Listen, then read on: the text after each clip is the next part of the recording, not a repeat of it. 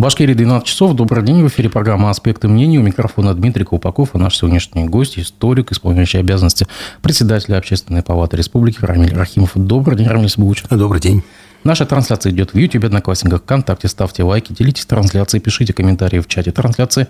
Также вы можете оказать помощь аспектам. В описании трансляции есть ссылка на сервис Boosty. Э, Рамиль Савилович, не могу не начать э, наш, э, нашу беседу с такой новости, которая потрясла республику. Э, случилось это ночью 22 июля в Зенчуринском районе, где э, отдыхающие на одном из фестивалей уличных э, напали на экипаж ДПС. В результате сотрудники ГИБД отдела МВД по Зенчуринскому району, случилось это около села Тазларова, вынуждены были открыть огонь по, по двум на них напавшим, мужчину и женщину, прострелить им ноги. Собрали при этом толпу как бы тоже таких же агрессивно настроенных людей – но, слава богу, они не вмешивались, как бы так или иначе. Как можно прокомментировать такое? Давно не было, чтобы вот э, люди кидались уже на сотрудников ДПС, прямо уже шли в бой, да, и как э, э, можно это прокомментировать? Ну, здесь, наверное, надо посмотреть, что люди были опьянены парами алкоголя, насколько я там понял, были они пьяны. Это раз. Э, ну, э, понятно, что есть еще воздействует природа. Просто сейчас жара, и у людей иногда из-за жары ну, происходит не, не, всегда адекватное поведение даже у трезвых людей. Это тоже ну, такой факт. Вот. А суть э, явления понятная. В общем, это конфликт. Конфликт правоохранительных органов, представителей этих органов и людей, которые совершили некое правонарушение. В данном случае они были в нетрезвом виде за рулем там, насколько я понимаю, и на замечания не реагировали, а вели себя агрессивно. Но насколько правомерно применение, поскольку здесь были, ну, я тоже самое, что читал только информацию официальную, которую они делали предупредительный выстрел, как и положено, затем только применили оружие, потому что опасались, что, ну, скажите, они не смогут овладеть, э, сказать, нарушителями, заставить их э, подписать какие-то бумаги, а те могут э, отобрать табельное оружие, что терять, в общем, нельзя. И, соответственно, они применили оружие оружия. Ну, здесь есть комиссия, которая в МВД существует по всем таким поводам применения табельного оружия. Она будет разбираться. А, но я вам просто хочу сказать, мы немножко так э, плутовато относимся к правоохранительным органам. Я бывал в разных других странах, и я, например, знаю, как действует немецкая полиция. Лучше не попадаться. То есть, если что не так, там без разговоров, просто дубинкой сразу. И никаких там требований, чего-то, как-то, что вы, зачем, почему нет. Американская полиция, это у нас в кино показывает, там копы, копы. Попробуй в Америке, я потому что там жил, э, как-то вам говорил, попробуй к американскому полицейскому подойди и расскажи коп. Сразу наручники оденет, а может и стрелять. Вот это вот такие правила у правоохранителей. И ситуация, она бывает разная. Поэтому в данном случае будем ждать официального расследования правоохранительными комиссиями по поводу применения оружия. А остальные последствия, ну, пусть эти нарушители выздоравливают, разумеется, и дальше уж пусть разбираются вообще, в чем вина. Но я считаю, что это некий такой, ну, что ли, нам звоночек, что, ребята, мы можем по-всякому вот говорить, что-то там, свои права показывать или еще что-то, быть несогласными, но надо знать э, меру и норму того, как мы выплескиваем, выплескиваем свое ну, неприятие. Э, какую-то грань в отношении с правоохранителями переходить нельзя. Я к чему этот разговор затронул, потому что, смотрите, на одной из видеозаписей там вот, это, вот этого всего э, происходящего кто-то, видимо, заснял, где-то там такой слабый был голос, сказал, ну, мы здесь всегда так ездим. А, то есть, а, понимаете, для них, как вот, ну, видимо, поскольку это село было, да, а для них это норма сесть, допустим, ночью или даже не ночью пьяным за да. руль. И... Вот как с этим менталитетом быть, как бороться? Мы, кстати, видим, что пришедший нового начальника ГИБД, он э, развел активную борьбу с именно э, борьбу с нетрезвыми водителями. Каждые это... выходные рейды, каждые выходные блокпосты на дорогах, он как бы, ну, Правильно. Вот здесь я э, солидарен с этим э, начальником, который решил навести порядок. Потому что, ну, есть правила, они правила для всех одинаковые. Это раз. Во-вторых, э, я тоже очень внимательно стал следить за этой статистикой. Вот меня, ну, как бы я начал... Я езжу, я вам говорил, про республики, бываю в разных сельских поселениях, район, районы бываю, в райцентрах. Просто в селах, деревнях. И вот э, я вижу две вещи, которые немножечко не опасны для людей, и люди немножко этого не понимают. Ну, во-первых, э, что можно сесть нетрезвым. Здесь же нету полицейского или сотрудника ГИБДД. Вот от этого конца деревни до той деревни, ну, конца да деревни. когда на весь район один экипаж. Да, я вот проеду пьяным. Ну, и все. Или вот он едет, а он, говорит, пьяный тракторист. Ну, он едет. Ну, как так? Вот такая становится привычка. Садиться за руль в нетрезвом состоянии. Это неправильно, это нельзя. Но Э, вот так, как бы, вот, ну, вот так делается. Но они там привыкли, так ездить всегда. Да, они но дело в том, что так, так не должно быть, они должны быть внутренние самоограничения. Вторая проблема, очень большая проблема, а, она натолкнула на меня, когда была трагедия, э, в нетрезвом состоянии парень, по-моему, в прошлом году или позапрошлом сбил трех девушек. Четырех девушек, четырех девушек да. да. Это просто была дикая ситуация. Э, было просто, ну, мне по-человечески просто удивительно, жалко, какая ну, ужасная трагедия. И Э, потом вот недавно было тоже, подрезали друг друга, девушку, по-моему, в чешмах сбил, кто-то там на, подрезал, она улетела, разбилась насмерть, э, женщина молодая. Да вот, ну... Это вот, понимаете, в чем проблема? В деревнях никогда не строились тротуары. Ну, если даже они есть, люди по ним не идут, они идут по дороге. Либо там дети играют на дороге, считается, что, ну, проедет там трактор, проедет комбайнер, э, комбайнер там на своем комбайне домой заехал пообедать, ну, проедет там машина одна-две, больше никого нет. А там, ну, лошадки, коровки пройдут. Но сейчас э, все механизированы, и все движутся, а движутся люди очень часто, к сожалению, в нетрезвом состоянии. И вот эти трагедии, они так и будут. Во-первых, ну, планировку деревень надо менять, большие трассы должны деревни обходить, но это уже давно делается, постепенно это выравнивается ситуация. Во-вторых, надо делать нормальные тротуары, чтобы люди в деревне передвигались по тротуарам, а не по дороге. Дорога – это для машины. Э, в-третьих, сами люди должны понять, что мы здесь живем, и мы не должны там говорить, что так принято у нас, и мы так всегда делаем. Ну, ребята, вы что, вы так по привычке будете ездить везде, что ли? Да вот просто даже нельзя. свежий случай сегодня ночью в Армянском районе около деревни Мустафина подросток на ВАЗ-2114 э, влетел в кювет, разбился, Погиб 18-летний пассажир, рядом девушка была, к счастью, она не пострадала. Тоже вот, то есть пьяные подростки катаются, причем машина снятая с учета, у, у обоих нет прав. Или берут, там... или берут ключи у родственника, который пришел, положил ключи на стол, они взяли и угнали ее, и разбили машину, и погибла девушка недавно, в Крымскалинском районе это был случай. И я вот этих случаев очень вижу, что очень вольно относятся люди, во-первых, к чужой собственности – во-вторых, э, к чужим жизням и готовы в пьяном виде катать свою подругу или своего друга и не понимают, что ну, ты неужели ты будешь понимать, что ты всю жизнь будешь себя каять, что ты убил человека? Причем глупо убил. Вот зачем? Вот этой работы там нет. Это надо делать. Эту работу надо вести.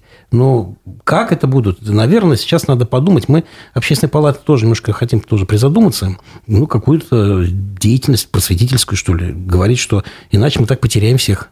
Ну, просто а, катастрофа. Вот ГИБДД открыл здесь чат-бот в Телеграме для приема сообщений о таких водителях, не только таких водителей, просто э, принимает сообщения во всех э, нарушениях на дороге. Э, и анонимный телефон доверия открыли, куда сейчас э, посылают сообщения тоже о таких вещах. Что разожгло такую дискуссию? Не стукачество ли это? Нет, не стукачество. Во всех странах это вполне нормальная практика для того, чтобы спасти жизни людей. Это в первую очередь.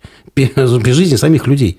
Вот понимаете, это не стукачество. Человек делает нарушение, причем серьезное нарушение. Садится в состоянии за руль. А не станет ли это инструментом, э, ну, как бы, Э, разрешение конфликтов дорожных, там, скажем, э, когда взял, анонимно сообщил, на самом деле, насчет ну, доноса. Там, там, смотрите, если человек, э, как бы, вот на нее сообщили, его ведь задерживает полиция, а так просто, ну, знаете, скажу, вон, вы вот вчера поехали в нетрезвом состоянии, это надо доказать. Это будет клевета, конечно. Это надо понимать, что кто-то так сводить счеты, если вдруг пожелает, это нельзя. Там должна быть проверка реальная проверка, тогда надо остановить данного водителя, проверить, он в нетрезвом состоянии или нет. А просто так сказать на любого человека, это, конечно, глупость абсолютная.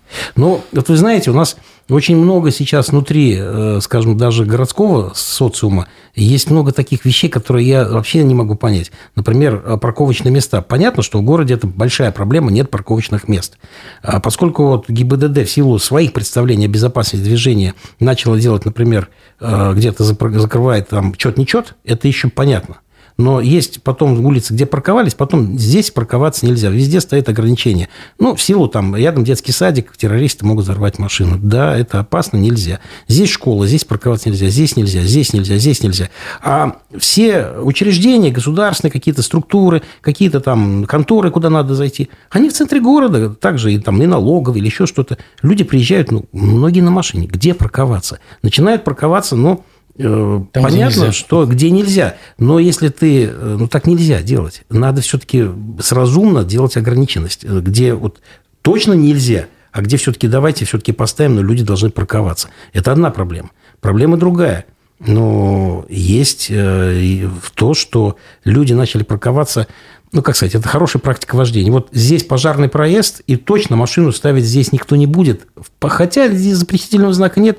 И раньше никто не ставил, потому что понимали, что здесь заходит грузовик. А когда поставят легковую машину, пройдет только легковая, грузовик не пройдет. А молодые люди, вот сейчас их так как-то воспитали. А мы же закон не нарушаем. И что? Ну, ребята, ну это неправильно. Ну вы мешаете всем. Ни, знака нет, мы поставили. Ничего не знаю. Ну, что ты будешь делать? Вот просто ну, нормального отношения. Да, паркуйся, да, надо искать место. Да, это сложно – я сам вожу машину, самому ищу место парковки и постараюсь э, найти где-то, поставить. Ну, ну, вот так нагло ставить, где ну, не надо бы ставить. Ну, вот это надо вообще думать.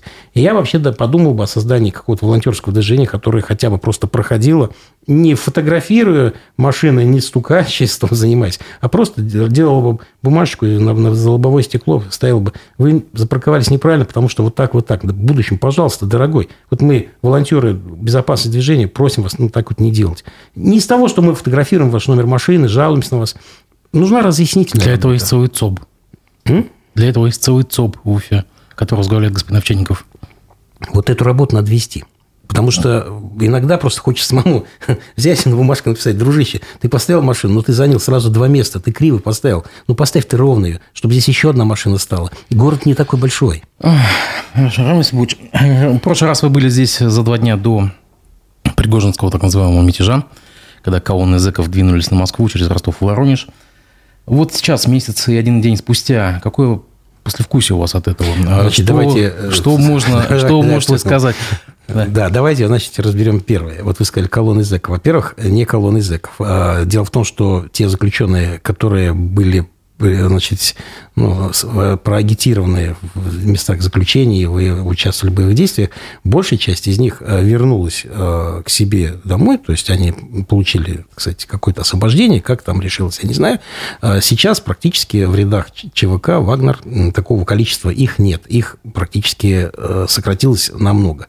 Это раз, потому что они вышли из зоны боевого соприкосновения.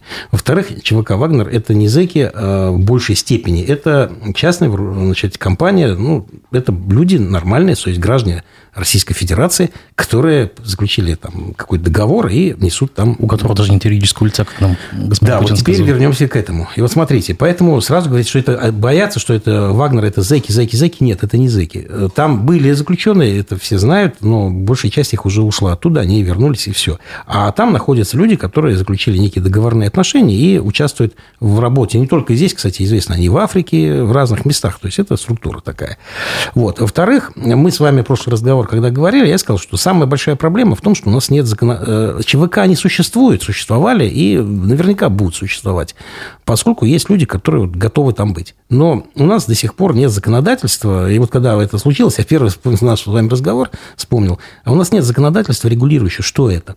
Поэтому сейчас самая главная проблема, вот нужно э, формировать законодательство на этот э, такой большой проблемный вопрос, который должен вообще показать соподчиненность кого, кто кому чему подчиняется, потому что потом было очень странное значит, решение, что это они едут в Белоруссию, ну, как в качестве инструкторов. Хорошо, ради бога, если там принимает Беларусь. Потом они вдруг встречаются с главой государства, который вроде как э, ну, говорил, что это плохо, и объясняет свою правду, и он их воспринимает, что ну, а, тоже есть правда. Я вам говорю то, что я знаю. Я же не, говорю, я же не знаю из подоплеки всего. А, я вам как историк могу сказать, что все, что случилось тогда, ну, где-то лет через там, 70 будет понятно историкам. Ну, так вот, когда, когда документы вскроются. Мы же не знаем документально, что там было. Поэтому сейчас я вам могу просто говорить о том, что ну, где есть опасность для общества, как представитель общественной палаты, а, где есть э, те узкие места, которые могут позволить совершить ну, не очень хорошие для нашей страны. Нерешенность законодательная этого, э, значит, вот этой организации, частной военной компании.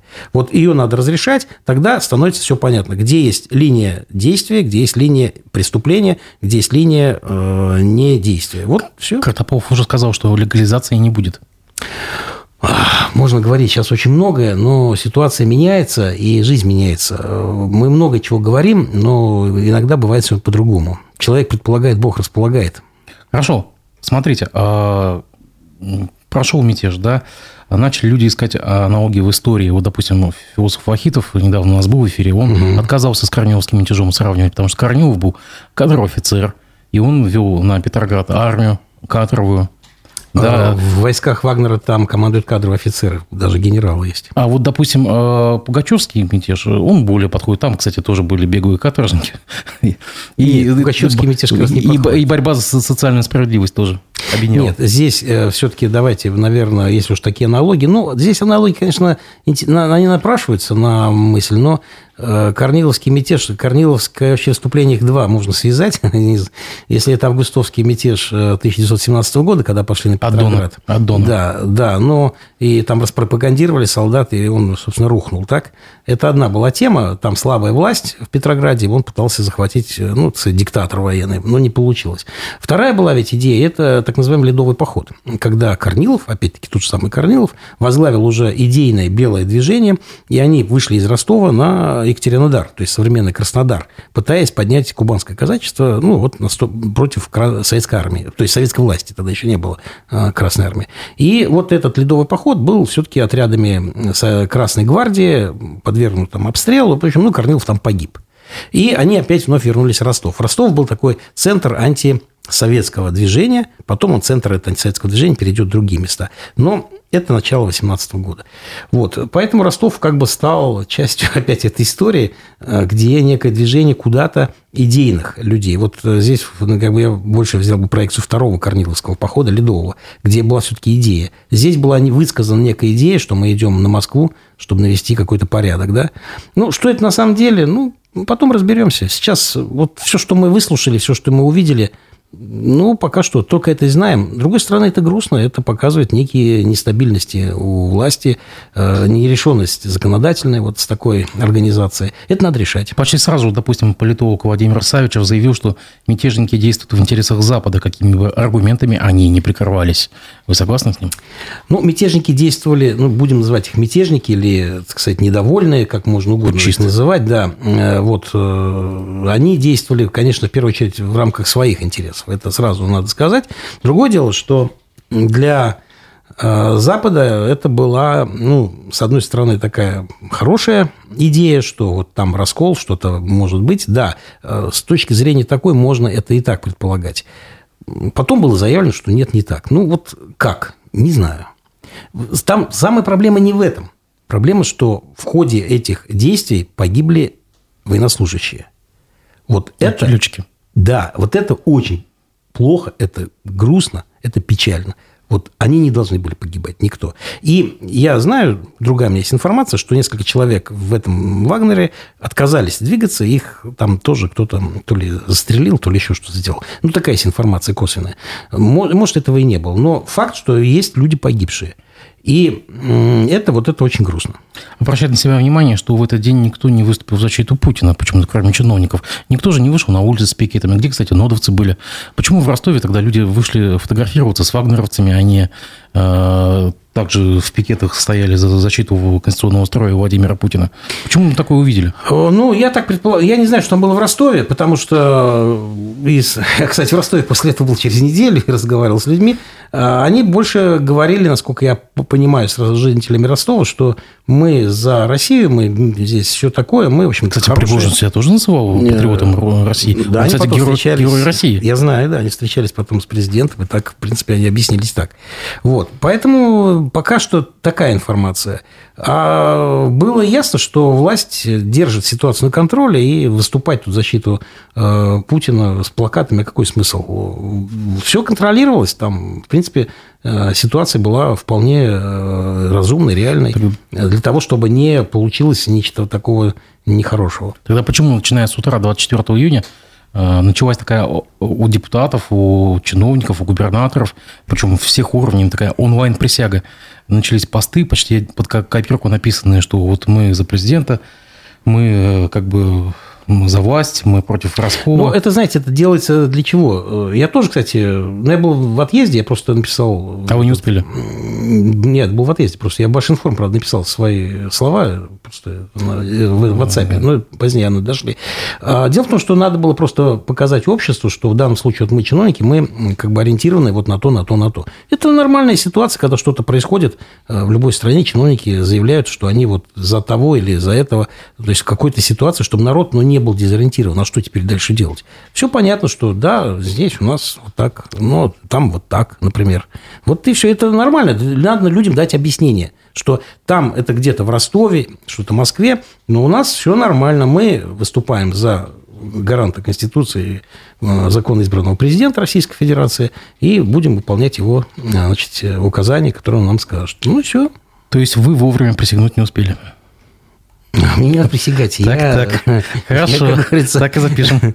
Я и так э, высказал свою позицию. Я поддерживаю свою страну, свое государство, свое руководство, э, которое сейчас решает задачи более сложные. В той ситуации, когда идет э, война, по сути, настоящая против нас, идеологическая, и экономическая, и все остальное, я за руководство нашей страны, за президента, за его действия. Могут быть ошибки, могут быть неправильные вещи, это же мы люди, но мы не можем сейчас что-то делать по-другому. Это э, обязательное условие того, чтобы мы выстояли, и мы выстаиваем, в принципе, нормально все. Ну, я просто к тому же, возвращаясь к, к, к этой же теме, что ростовчане селфились с боевиками Вагнера, но при этом никто не высказывался за, как вы говорите сейчас, за президента. Никто. Ну, мы сами Почему не знаем же, что там было на самом деле, вообще, чем они говорили. И у меня есть Хорошо. видео, которые другие каналы присылали, где они ругались, например, ростовчане с ними, говорили, идите на линию, что здесь ходите, воду мутите. И я же эти тоже угу. смотрел. Там, там была разная, на самом деле, ситуация. Был один пенсионер с велосипедом, вот я вам четко говорю, что я да, видел. Я тоже видел, видео, да. Да. Ну, были разные оценки. Люди некоторые говорили, зачем вы танками портите асфальт там, или еще что-то, что вы здесь ломаете. А почему мэрия Ростова не выставила счет за это? Выставила? Нет, не выставила. Выстав... За 80 миллионов никто не выставил. Нет, нет, нет. Делать. Там э, уже, и когда я приехал, уже там все закатали, там все нормально, счет был выставлен. Я не знаю, там как он, каким Интересно, путем. какому юридическому лицу, если его не существует? Ну, это уже детали. Но в, там в Ростове этот порядок наводили насчет угу. разбитого асфальта, да. А, вашего коллегу по реконструкции э, Стрелкова Гиркина, Игоря Стрелкова Гиркина арестовали на два месяца, он находится в матросской тишине. Опять же, никто... в Лефортово, по-моему, или Матросской тишине. Матросской тишине. Опять же, никто не вышел. Ну, вышли там 15 человек к зданию суда, может быть, один там был с, э, с плакатиком, но так или иначе его взяли и тут же отпустили. Где турбопатриоты? Их, по-моему, э, в его только телеграм-канале несколько тысяч. Почему никто не вышел в защиту своего как бы, предводителя? Там я напомню. Что... Я, вы, вы, вы, видите, вы видите, немножко все неправильно нет, говорите. Я вам напомню, что э, Стрелков, он возглавляет так называемый куб рассерженных патриотов. Я знаю, но... Или как сейчас называют... Это очень разные люди, Клуб рассерженных гипертоников. Ну, ну, как угодно, да. Э, смотрите, почему же так? Они в интернете э, выступают тысячами голосов, а когда дело касало, коснулось э, мира пресечения, никто к зданию суда почти не вышел. Ну, во-первых, я вам хочу сказать, что Стрелков он реконструкция. Он реконструктор, его, мы, знаем, мы знакомы с ним лично, да. Давно уже не ездит. Он как бы занят больше такой политической как бы ситуации, да, вот, он там блогер и все остальное. Во-первых, проблема в том, что не надо говорить, что блогеры или те, кто там пишут в интернете активно или там что-то ведут, что-то, все они делятся на какие-то там две большие группы или там три группы. Э, даже тот самый пул ну, скажем, рассерженных там патриотов или экстра-патриотов, или турбо-патриотов, как угодно называйте, они очень все разные. И э, мнение у всех разное. Это нормально, потому что это был бы, это был бы тогда КПСС самый настоящий, если бы все думали одинаково и писали бы одно и то же. Вот. Это не газета, правда. У всех своя, свои, свои взгляды, свои отношения. Стрелков со многими очень сильно подцапался и в сетях, и я просто знаю многих людей, ну, он немножко хамовато поступил, они обиделись. И поэтому посчитали, что не будут они его отстаивать или как-то там ходить. А есть люди, которые считают, что вот он не, ну, ну, пострадал и попал так вот под раздачу, что никаких там у него плохих таких действий нет. Ну, плохие и нехорошие в чем есть, как говорится, это пусть следствие разбирается. Факт, что он, как бы, ну, видно было, что вот он накручивал линию, ну, как бы играл на острие ножа. На самом деле, за что его призанули? За что его взяли? Там, судя по тому обвинению, которое предъявлено, за подстрекательство к каким-то действиям, ну, я не знаю, там какие. Это надо смотреть. Трудно сказать сейчас. Понимаете, вот полиция арестовала человека, человек э, задержан, там находится, ему предъявлено некое обвинение, адвокаты разбираются. Ну, что я могу сказать? Вот, там какие детали есть? Вот что-то там написано, может быть, он где-то что-то писал. Я же не сидел в его чате. Я не, не, не его, как бы, у меня, я не подписан к нему. Я поэтому не знаю, что он там писал конкретно, что он призывал. И что я могу сказать? Ну, да, вот так вот человек оказался в такой ситуации. А между тем прослеживается очевидный тренд, что государство действительно прессует вот этих рассерженных патриотов после Пригожинского мятежа. А вот э, Стрелков, потом э, Аукснис, потом э, Квачков, который сейчас вообще, по-моему, под арестом домашним, да, и как бы не станет ли это таким ядром раздора вот в патриотическом нет, лагере? Нет, эти э, люди, их не так много, это не какое-то общее ядро представлений, и они, ну, везде есть как-то крайне э, такие радикальные представления, где-то есть более мягкие. Это не то, что будет поддерживаться всеми, э, они могут быть разные. Нет, это исключено. То есть раскола не будет? Раскола нет. Здесь я не вижу никакого раскола. Это общая позиция нормальная. Она вообще нормальная позиция. В целом представления везде вполне здоровые. Я вот только что недавно был такой в своей рабочей командировке. Был в Омской области, на севере Омской области, в городе Тара. И я немножко с людьми разговаривал и посмотрел, что там по поводу СВО прочее. Там тоже абсолютно здоровая атмосфера у людей. Хорошая, уверенная, рабочая, дружные люди, молодцы. Мне понравился город, люди. В общем, там тоже все хорошо. Вот. Что мне было очень по-своему приятно. Хотя до этого еще и был и в Красноярске, и с э, сибиряками Восточной Сибири общался. То же самое. Настроение везде нормальное, рабочее. Россияне. Ну, есть разные взгляды, да. Это хорошо. У людей мысль идет, они обсуждают ситуацию, они беспокоятся. Это нормально. А, позавчера Лукашенко встречался с Путиным и намекнул, что вагнеровцы, которые сейчас находятся в Беларуси, якобы хотят прогуляться до э, Польши. Якобы вот э, на экскурсию хотят в Варшаву. Как вы думаете, они смогут взять Варшаву? Трудно сказать. Я не знаю, там какие силы. У поляков армия слабая. Они просят несколько дивизий, чтобы были американские там расквартированы. Там, хотя там и расквартированы некоторые части. А, там морская пехота США вообще расквартирована. Ну, не так много ее там. Но гипотетично э, могут. Одна из, а, из, одна из танковых армий э, этого Бундесвера. Смешно даже. Это все смешно. А, на самом деле, это, конечно, некая такая значит, э, отсылка к такой известной вещи, когда была революция 1700, по-моему, 48 года, если не ошибаюсь, в Бельгии там сделали какое-то театральное представление, где там, в общем, русского царя Николая не очень-то хорошо что-то показывали. И царь сказал, что очень мне написали, что есть интересная премьера спектакля, и я 40 тысяч э, зрителей в серых шинелях отправлю туда посмотреть, что за спектакль хороший. И в Бельгии сразу спектакль сняли, по-моему. Это нормально. Э, это игра идеологическая, политические некие вот такие э, вбросы. С той стороны они идут. Здесь это, ну, вот такое кусание друг друга. Вот мы такие, мы можем, мы можем. Ну, нормально, пусть, ну, сказал, сказал. Ну, что ж, вот, чтобы поляки немножко успокоились. А поляки немножко начинают взрываться, понимаете? Польша и две, три страны Балтии, они начинают э, э, тиранить Евросоюз и НАТО, что вот давайте, давайте вклинимся. Понятно, что сил у них мало, и воевать они не будут, а они хотят втянуть в конфликт более сильных игроков. Германию, те же самые Соединенные Штаты, которые очень не хотят сюда вклиниваться. Э, Британия еще стоит на перепутье, и Франция, которая тоже не собирается никуда вступать. Вот поэтому ситуация, они так вот немножко, как говорится, поднимают э, шерсть, пытаются, а здесь Лукашенко со своей стороны поднимает. Ну, ради бога. Никто, конечно, сейчас прогуливаться до Варшавы не будет. Это мировой конфликт сразу. Это понятно. Большая э, часть НАТОвского союза и статья, там, по-моему, шестая, она будет выполнена сразу же. Поэтому, ну, так, пугают друг друга.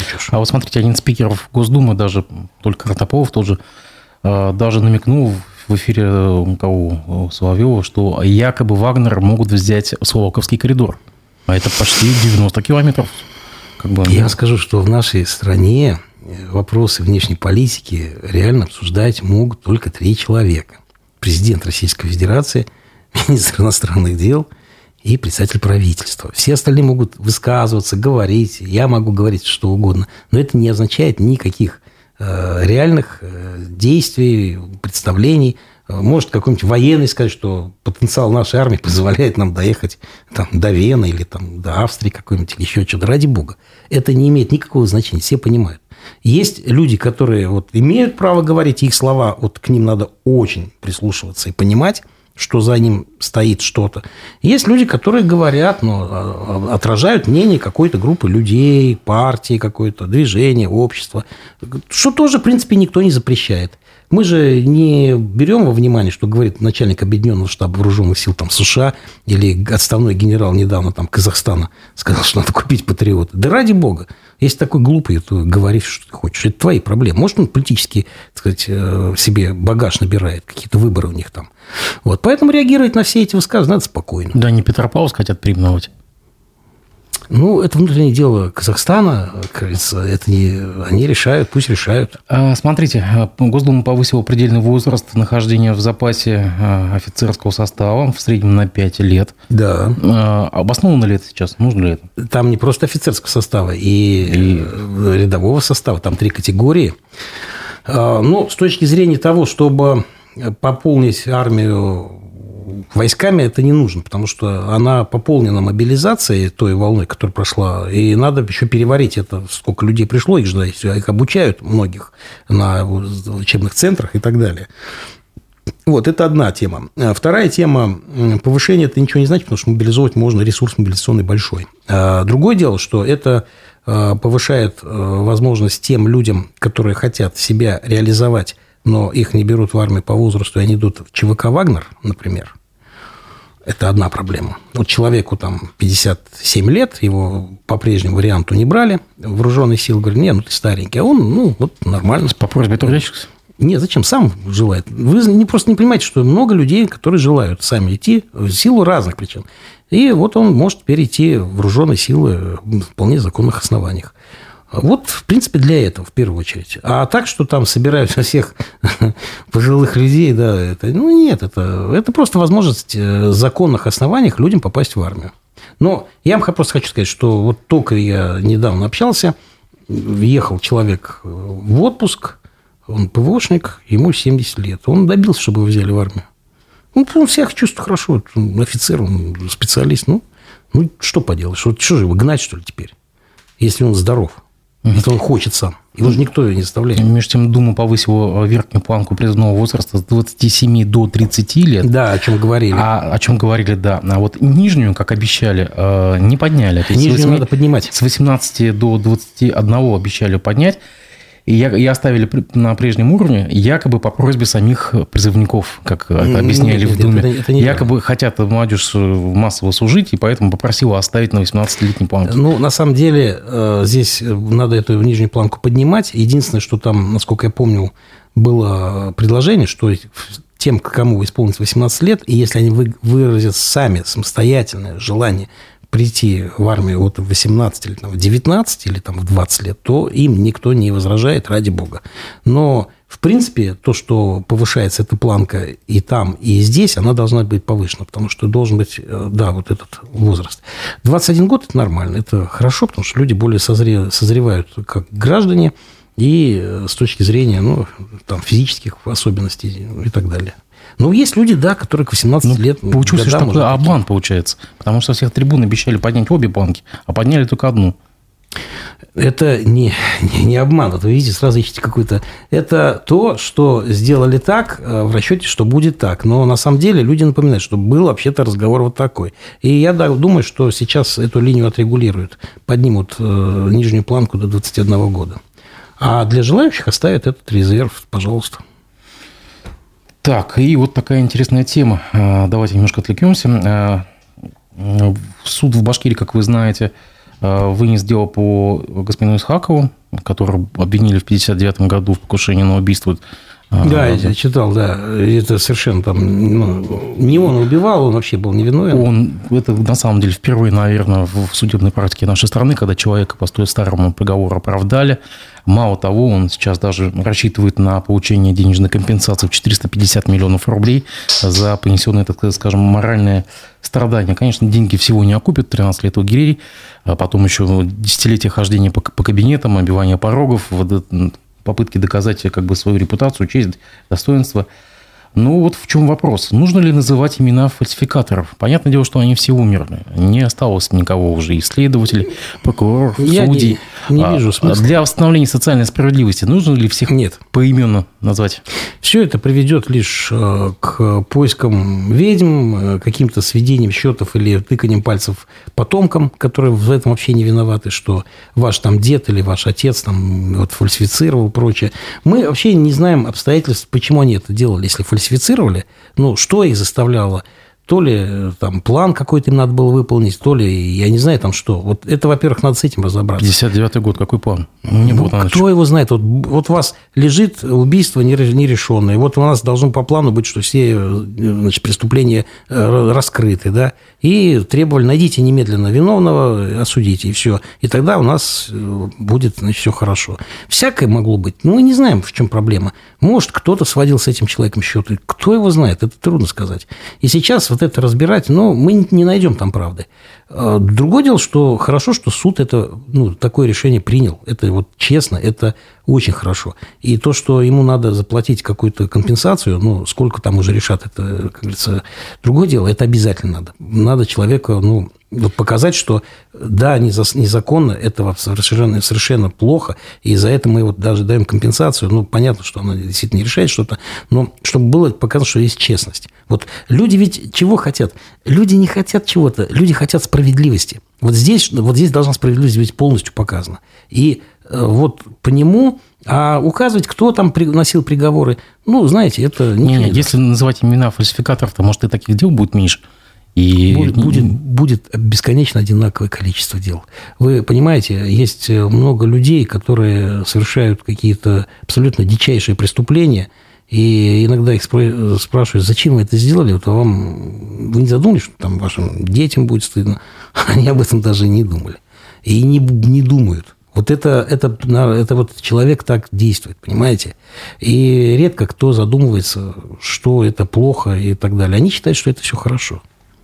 Поэтому, если даже будет жив какой-то человек, он скажет, нет, это решение, мало что суд решил, мы тогда правильно приняли, он виноват, ничего не знаю, и все. Ну, что дальше будем делать?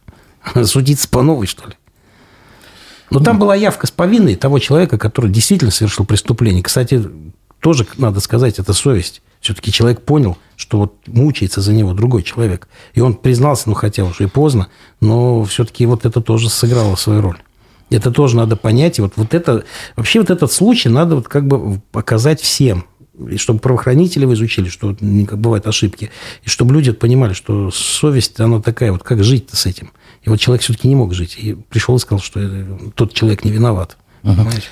Давайте рассмотрим кейс спортсменки Елены Синбаевой. Она попала перед крестной, перекрестный огонь двух угерей из патриотов и э, либеральной общественности за то, что переехала жить в Испанию Хотя она член команды там Путин Тим, да, да, да. член э, комиссии по изменению Конституции, куратор юнармии, майор вооруженных сил.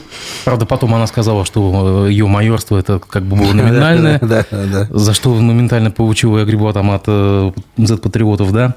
Как вы к этому относитесь? Можно ли так легко вот брать и назад откатывать, перебываться в воздухе? Ну, в данном случае, я не знаю все-таки, какие у нее окончательные мысли. Она человек известный, именитый, э, имеет возможность жить э, в хороших условиях, там, из границы, вероятно. В стране НАТО почему? Ну, да, ну, страна НАТО, да. А вот. Э, с другой стороны, у нее есть какие-то свои представления, что она там должна делать в спорте. Теперь уже как чиновник спорта, она уже не действующий спортсмен, а может быть, как тренер. Как член МОК. Ну вот я говорю, это чиновник спорта. Она уже не действующий спортсмен. Она не прыгает уже, но она чиновник спорта. Понимаете, в МОКе она стоит. Вот, может быть, там она что-то... Да ее может... из Минобороны никто не увольнял, она до сих пор как бы... А это как... другое дело. Вот э, речь идет о том, что ну, у нас э, очень часто спортсмены и музыканты становятся медийными э, фигурами, Э, ну, они, конечно, молодцы все. Но потом они становятся либо депутатами там, Думы, либо еще кем-то. Вот, ну, и начинают делать ну, высказывания. Очень часто они совсем понимают, что все вот эти получившие, получив что-то, ну, они должны понимать, что оно тоже влечет за собой что-то. Вот ты вот согласился, подписался, что ты майор вооруженных сил Российской Федерации, ну, ты, дружище, не забывай, что ты майор. Каждый день немножко хоть помни, что ты все-таки майор, и веди себя по-майорски. Вот это самое просто главное. И не говори какой-то глупости. Либо, если ты там действительно хочешь здесь жить и говоришь, что там что-то, ну, не надо выстраивать какую-то логическую такую связь. Очень многие люди, думая, что они очень известны, им можно все, э, говорят лишние слова которые, они считают, что это нормально, но для большинства общества это становится ненормальным. Но сейчас на нее набрасываться, ругать ее что-то, я думаю, надо просто успокоиться и посмотреть, что будет дальше, и все. Возможно, просто кто-то горячился, и она там с горяча говорила, может, сейчас этот человек жалеет. Может быть, совсем все было как-то подано в какой-то степени в другом варианте. Это трудно сказать сейчас, что. Ну, пусть этот конфликт, он такой скандальный конфликт. Ну, там у нас и Пугачева, и вот этот там какой-то Галкин. Там. Нет, нет, нет, мы что, сейчас... Что мы только не говорили. Мы сейчас самое, ну, ушли, ушли. Мы сейчас говорим о людях, которые когда-то работали на эту власть и потихоньку отползли из страны. Да давайте далеко не будем Ну, Пугачева и Галкин тоже работали на эту Нет, власть. они работали на себя. Они работали на себя. И она работала на себя, она а, зарабатывала, прыгала сама, а, зарабатывала свои медали, молодец, и слава богу. И спасибо ей за то, что и она побеждала. Конституцию обнуляла, да, мы это помним тоже. Ну, все, что ж теперь? А, ну, у нас вот такие же примеры есть. Э, признанный иностранным агентом Ростислав Мурзагов, право, признанный по своему желанию, тоже когда-то работал прямо здесь на власть. Или э, признанный иностранным агентом политолог Абаз Галямов, тоже когда-то здесь был зам э, руководителя администрации президента республики. Ну, тоже. потом он не стал, он стал э, политологом в силу тоже. других обстоятельств. А э, с председателем общественной палаты, который мы вместе с ним когда-то и были, э, он ушел, собственно говоря, снял полно, свои, написал заявление, ушел полномочия. Ну, они-то в свою спину получили кучу хейта от действующей власти, а Есенбаева ушла чисто. Ну, вот вы смотрите, э, она ушла, но, вероятно, кто-то что-то ей колкой сказал. Нет, она вспыхнула. Песков кстати, сказал, что к ней претензий нет. Она где хочет, там и может жить. Вот, собственно, я вам еще раз говорю, по всему этому интервью ну, это как бы вот э, буря в стакане воды. Это проблема высосана из пальца. Вот, ну, сказалось, кто-то ей что-то сказал. Она, в свою очередь, ляпнула, что да я вообще не майор, да и вообще не так-то, и все. Ну, вот и начали раскручивать на пустом месте. Лето, жарко, делать нечего. Какой сказал, а вот Исенбаева что-то сказал, ох-то, ах-то. И началось. Ну, это глупость. Я еще раз говорю, не надо акцентировать вот такие частные вещи, когда люди немножко забывают, кто они где-то, когда-то, и начинают из себя там раз, рассматривать некую такую медийную вещь. Не надо, ну, ушел, ушел, господи, что ж теперь делать? Хорошо. В Башкирии начал работу Центр подготовки операторов беспилотных да. Э, летательных аппаратов имени Владлена Татарского. Я напомню, что это на самом деле творческий э, ну, псевдоним этого человека. Да, да. человека, блогера, да, который да, да. трагически погиб, погиб да. во время теракта в Питере. Угу. Но чем он нам известен, Максим Фомин? Так, э, когда он был в Кремле на торжественной церемонии, когда, помните, когда присоединяли так называемые новые территории, Он сказал, выходя, всех победим, всех убьем, всех, кого надо, ограбим. Как нам это все нравится. Вот скажите мне, пожалуйста, а вот можно ли э, именем человека, который говорит такие слова, называть какие-то вот официальные органы, там, допустим, ну, учреждения, как вот этот центр? Или все-таки надо было дистанцироваться, а не брать такую одиозную Нет, фигуру? можно, я считаю, если власть э, считает, или организаторы, или, собственно говоря, значит, те, кто, кому центр принадлежит, что такое возможно. Ну, во-первых, человек погиб за страну, было понятно, что теракт был направлен за него не из-за каких-то там финансовых разборок или чего-то, это ясно. Это политическое было убийство, террористический акт, совершенно верно. А, человек отстоял интересы страны. Да, я вам говорю, как, то же самое, как Стрелковым. А, разные палитра мнений, разные люди, разные культуры, разные ситуации. Да, он говорил, может быть, те вещи, которые нам ну, неприемлемы, мы такие вещи бы не сказали. Он так сказал. Если Синбаева такую сказал, я бы так не сказал, но она так сказала. Ну, что? Э, я вообще стараюсь судить о людях не по словам, а по делам. Люди сгоряча иногда говорят много э, вещей, которые ну, не надо бы. Они потом жалеют об этом. Я сам иногда сгоряча могу сказать что-то не то, потом да, жалею, зачем я такое сказал, да? Э, может, кто-то обиделся. Вот. Это бывает, но о людях, людей надо рассматривать по делам. Что он делал? Владимир Татарский делал. Он работал для страны, он был значит, человеком, который пытался сделать журналистику, журналистику свою, ну как, какая? Она разная у всех. Я не думаю, что там идеальная журналистика британская там или какая-то. То же самое и там у украинцев, что там, а там это все такие святые ангелы, да, а вот татарский такой плохой, что-то такое сказал. А руководители Украины или там поляки, что говорят, государственные деятели, какую чушь несут. Ну ничего, сходит же с рук. Поэтому сейчас в эпоху постмодерна, э, даже пост-постмодерна, если уж правильно выражаться, э, такие вещи, они могут быть, многое что высказывали. Вот, скажем, вы знаете, когда-то Александр Третий удил рыбу в Гатчине, там сказали, там послы иностранные пришли, вас всех ждут, а вы там рыбу ловите. Он сказал, что Европа подождет, пока русский царь удит рыбу. Ну, хамство же, нам за молодец. А, между тем, в Госдуме допустили, что регионы России смогут создавать унитарные предприятия для помощи силовикам в период мобилизации военного положения. Об этом сообщает ТАСС. А, так вот, как стало известно, такое решение принял президент страны.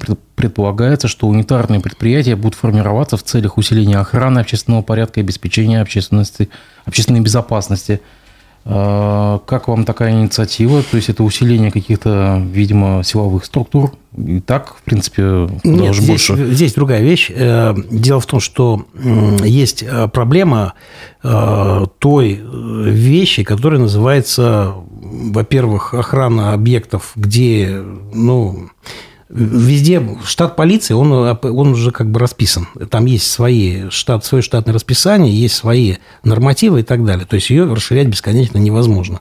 Вот. А есть э, объекты, где надо, в общем-то, иметь свою какую-то либо охрану, либо структуру, Вохр. которая... А, Вохр ее сейчас нет, она передана в... Ведомственная охрана всегда была и есть нет. у, у объектов Минэнерго, РЖД и так далее. Не-не-не, тихо-тихо-тихо то, что было раньше в неведомственной охраны, в неведомственной, оно передано в состав Росгвардии. У Росгвардии есть расписаны свои некие вещи, которые есть. А, те службы, которые несут охрану, на железной дороге есть, например, специальная служба кроме транспортной полиции, которая существует, там есть служба безопасности своя. Это вот как небольшая охрана, но люди там имеют самое главное вооружение – дубинка, больше ничего. Вот. Есть э, Росатом, да, это охраняется, это режимные объекты. И больше, э, ну вот в других есть объекты, которые тоже теперь становятся режимными в силу того, что они пускают оборонную продукцию. И там необходимо наладить организацию какую-то. Просто так ЧОПы э, набирать не совсем получается. ЧОПы имеют свою структуру, они там расписаны. И если есть такая необходимость, то это возможно создавать именно так, чтобы государство контролировало ну, вот такую систему охраны объектов. Более того, сейчас очень большая проблема другая. Мы же обсуждаем э, тему теробороны, скажем, в Белгородской области сейчас готовится вполне нормальная тероборона. Вот сейчас, как мы будем решать систему выдавать оружие, не выдавать, эта вещь, оказывается, сейчас нам нужна. Мы возвращаемся, может быть, к ситуации территориальных э, военных соединений, которые были там в 30-е годы. Но сейчас именно только так возможно. Потому что у армии одна задача, а вот э, прикрытие границы либо наведение порядка внутри, ну, как, например, в США это национальная гвардия, она делается только для штата, внутри штата, она работает. Вот это другая задача. Это тоже надо понимать. Вот надо исходить из того, что есть такой опыт уже в других странах, ну, США в данном случае, и по нему, собственно говоря, определять, что мы хотим. И вот жизнь, она заставляет принимать такие разные решения. Угу. Ну, за финалем темы тоже, опять же, на правоохранительную систему.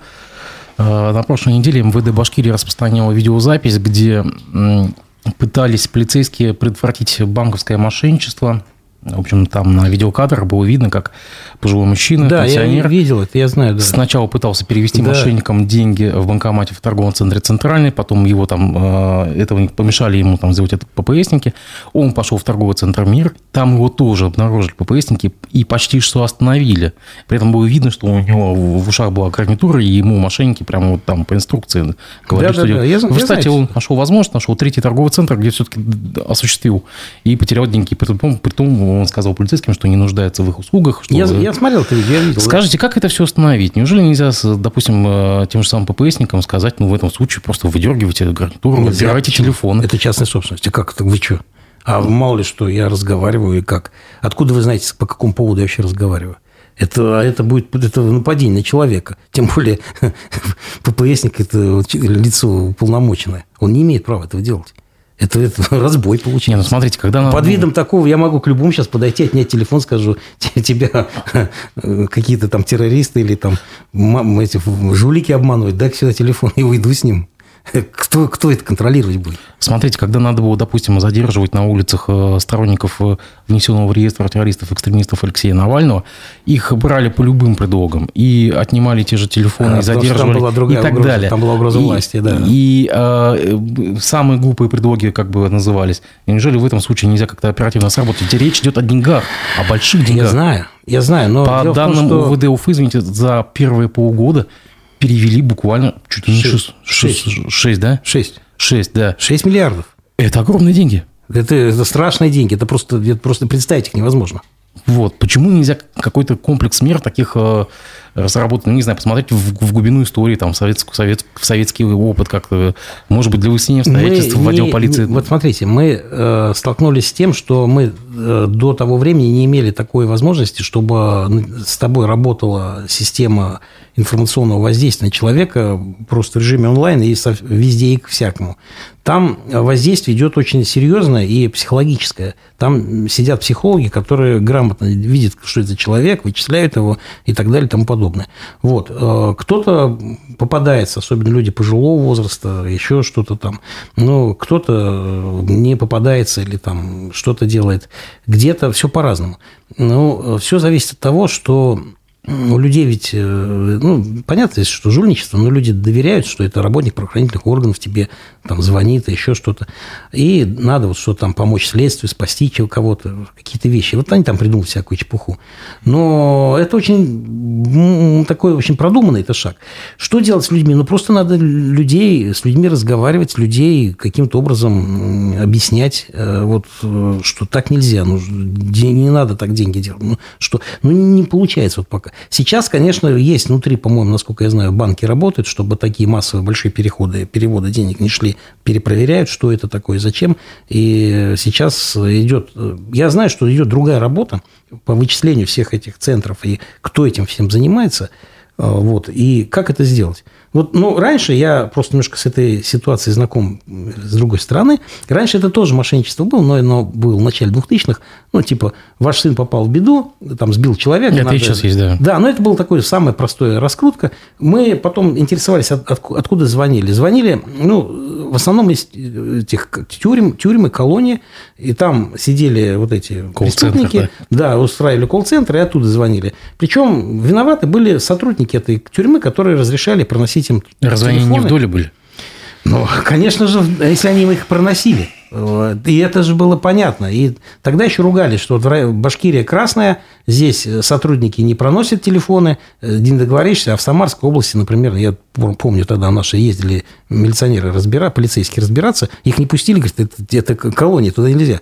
Так оттуда звонят. Ну, и все. Вот. Это одна проблема. Есть проблема э, другая. Есть проблема неких нечистоплотных деятелей банка, которые э, подписывают э, очень сомнительные, в общем-то, доверенности. Тоже такое, я знаю, мне студенты рассказывали. Одна девочка, ее с чего-то сняли, как будто бы она писала доверенность. И доверенность была, было видно, что подпись не ее, а как будто она в банке оставила, что переведите деньги мои, там, ну, моей маме там кому-то. И такое было, там уже разбираются. Э, есть люди, которые вот на этом горе, на человеческом делают э, деньги. Ну, надо с этим бороться, надо вести разъяснение. Это как вот такая зараза. Вот она сейчас через какое-то время пройдет. Тут как ковид, понимаете, вот как нахлынул. Это. Сейчас через некоторое время вот отрезвление происходит, но просто надо с людьми разговаривать. Не надо делать, не делайте такие шаги. Кто вам звонит? Какая полиция? Полиция вызывает к себе повесткой. Любой судья, любой ФСБ, любая полиция вызывает к себе повесткой по телефону, с вами никакие вопросы не обсуждает. Банк точно так же вызывает к себе, если вы там что-то. Если вы делаете что-то, вы должны понимать, что вас вызывают, либо к вам придут с обыском, но не то, что по телефону вы решаете такие вещи. По телефону не решаются такие вещи. Это очень серьезная вещь. Все вызовы в полицию. Это понятное дело. Ну, только по повестке. Ну, пройдет это явление, наступит что-нибудь другое. Ну, найдут какие-нибудь новые, как бы. Да, да. Э, ум человеческий изощрен, и э, современные средства вот воздействия на человека, они очень-очень сильно это помогают преступникам заниматься такими вещами. К сожалению, это будет. И людей надо готовить, понимаете? А не жить вот так, как вы, мы с вами начали, с чего разговор. А у нас здесь все так ездят. Вот если мы будем жить вот в той значит, идеологеми тех представлений там 60-х годов, 50-х годов, да ладно, да здесь все нормально, ну, мы этому верим. Ну, ведь многие до сих пор люди верят, что написано в газете только правда. Вот в газете, а в газете писали. А по телеку вы рассказали, это точно правда. Да, ну я говорю, подождите, ну у вас в голова-то есть, для чего Бог вам ее дал? Чтобы вы сравнивали, э, ну как-то анализировали. У нас свободная страна, что, что с вами творится-то? А он там сказал. И вот, ну, вот люди так делают. Ну, ну, что поделаешь? Ну, вот такая пока ситуация. Что вот вы знаете, у нас в 45 46 48 год была вот такая очень волна, это так называемая преступность, это черная кошка. Везде рисовали черную кошку, она была не только в Москве, она была во всех городах больших. Франшиза. Да, да, да. И потом же ее раскрутили, раскрыли, кто был. И черная кошка это был не горбатый, и не вот эти бандиты.